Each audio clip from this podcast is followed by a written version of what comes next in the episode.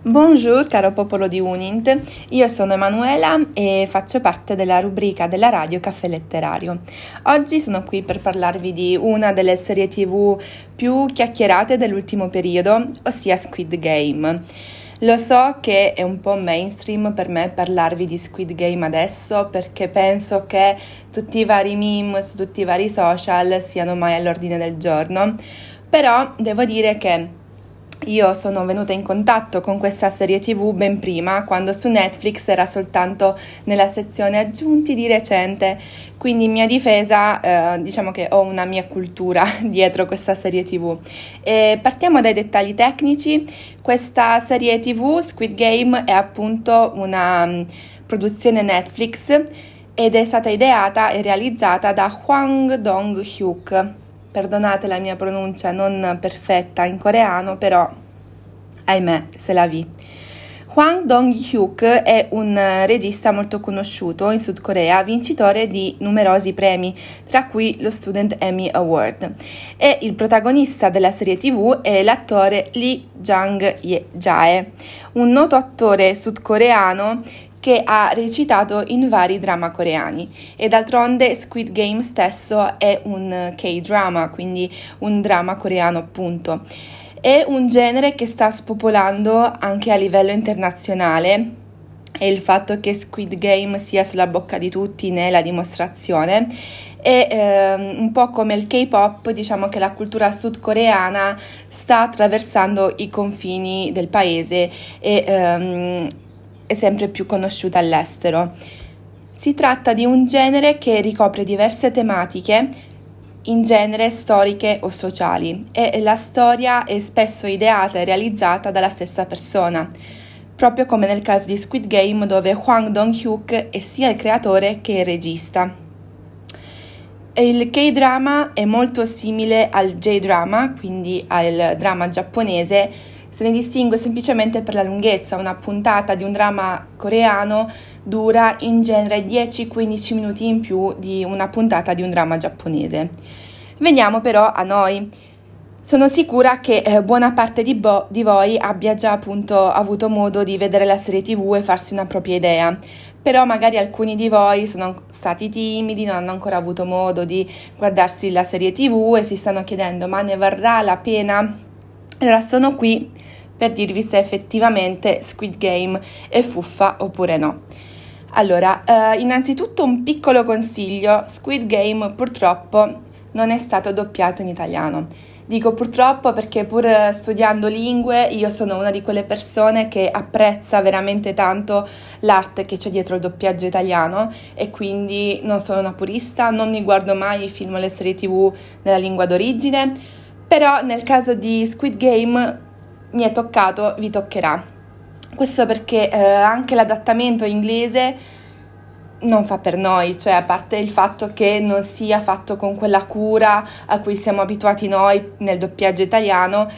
sono addirittura usciti articoli che sostengono che nel rendere il doppiaggio in inglese siano stati fatti alcuni errori che vanno ad intaccare la trama di fondo quindi meglio basarci sulla, sulla versione coreana originale con i sottotitoli in italiano, anche perché la lingua coreana ha una musicalità tutta sua che ci permette di apprezzare maggiormente tutto il dramma che c'è dietro, perché il, la serie tv è realizzata appunto nell'ottica di un dramma e quindi avere una lingua così musicale come il coreano rende il tutto ancora più scenografico.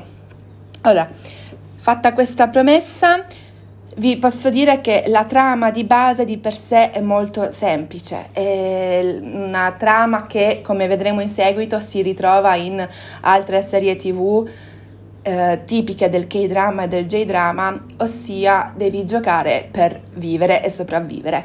A grandi linee è un tipo di trama che abbiamo riscontrato anche in colossi cinematografici come ad esempio la saga di Saw, dove devi giocare per sopravvivere, anche se poi, spoiler alert, in Saw tutti muoiono.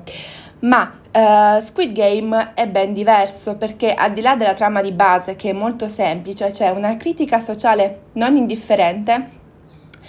eh, per quanto riguarda appunto le classi sociali, quindi i poveri, i ricchi, come affrontare il debito e che cosa una persona sarebbe capace di fare per i soldi,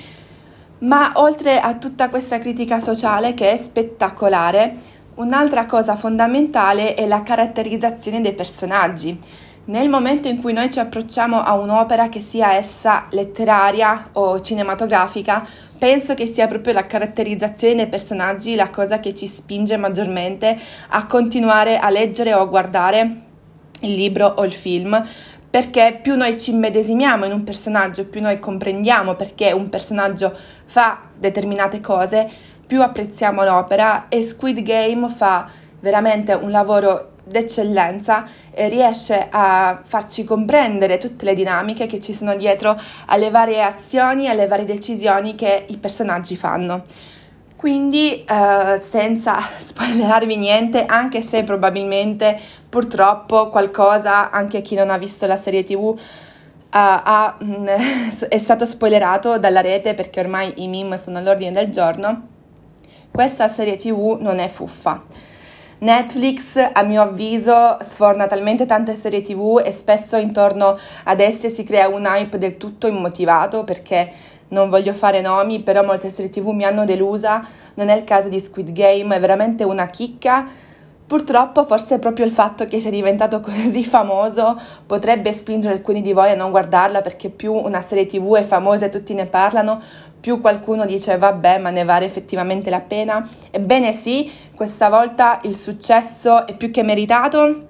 e vi consiglio di guardarla anche perché inizierete a guardarla alle 6 di sera e lo finirete alle 4 del mattino perché non riuscirete a smettere di guardarla. Però eh, sempre Netflix ha prodotto diverse serie tv che rientrano sempre nel panorama del K-drama e del J-drama. E il primo J-drama di cui voglio parlarvi è molto simile a Squid Game, dove quindi la trama di base è sempre quella del giocare, fare diversi giochi e sopravvivere, sperare di sopravvivere. E, um, è però un J-drama, quindi viene dal Giappone e si chiama Alice in Borderland. La trama di base praticamente eh, vede il protagonista, Arisu, che si ritrova all'improvviso in una Tokyo parallela in cui lui e i suoi amici devono competere in diversi giochi pericolosi per sopravvivere. Arisu incontrerà poi Usagi, una ragazza che eh, gioca a questi giochi da sola e insieme decidono di capirne i meccanismi per scoprire chi è che li ha arch- arch- architettati e um, perché hanno creato questa Tokyo distopica in cui la gente deve ammazzarsi a vicenda. Ovviamente è molto splatter e quindi è sconsigliata a chi è sensibile, come anche Squid Game. Sono, non sono scene ai livelli di Soul, diciamo, però per chi ha lo stomaco sensibile potrebbero fare un certo effetto, diciamo. È un J-drama ben caratterizzato con personaggi molto forti e scene, inquadrature più um, melodrammatiche di Squid Game che rendono di più l'idea di questa Tokyo parallela e strana. Un altro da- dramma che si collega, collega sempre sulla parte del gioco è Memories of Alhambra che si trova sempre su Netflix e questo è un K-drama, quindi viene dalla Corea.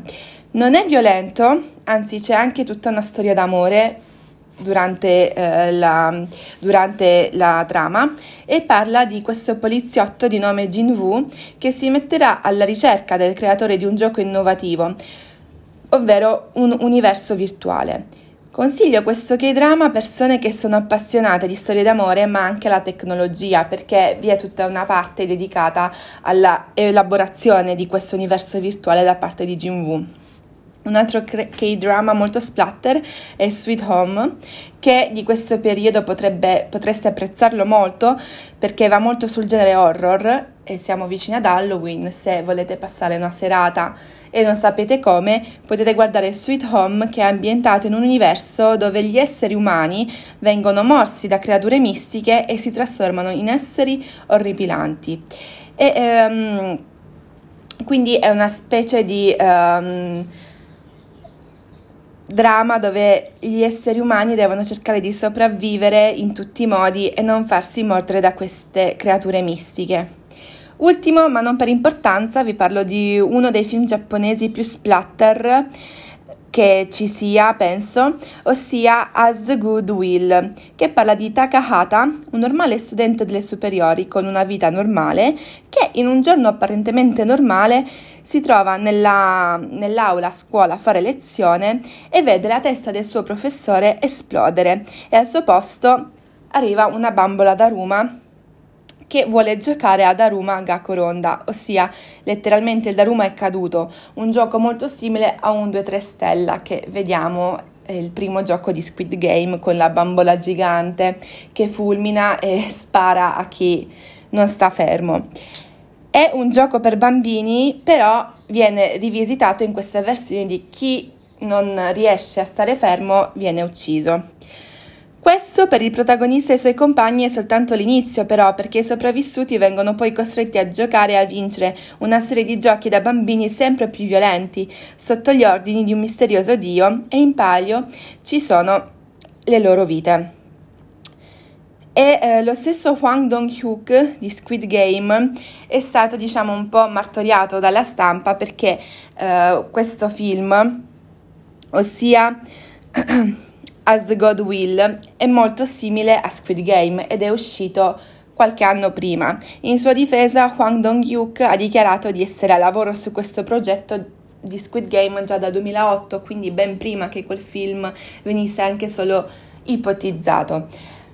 E se facciamo i calcoli, dal 2008 fino al 2021, l'anno di uscita di Squid Game, sono passati ben 13 anni, quindi possiamo comprendere tutto il lavoro che c'è stato dietro nel scrivere il copione, nell'adattare l'idea che ha avuto Hwang Dong-hyuk e comprendiamo meglio come è stato possibile avere una caratterizzazione così perfetta dei personaggi, dei luoghi e una critica sociale così forte.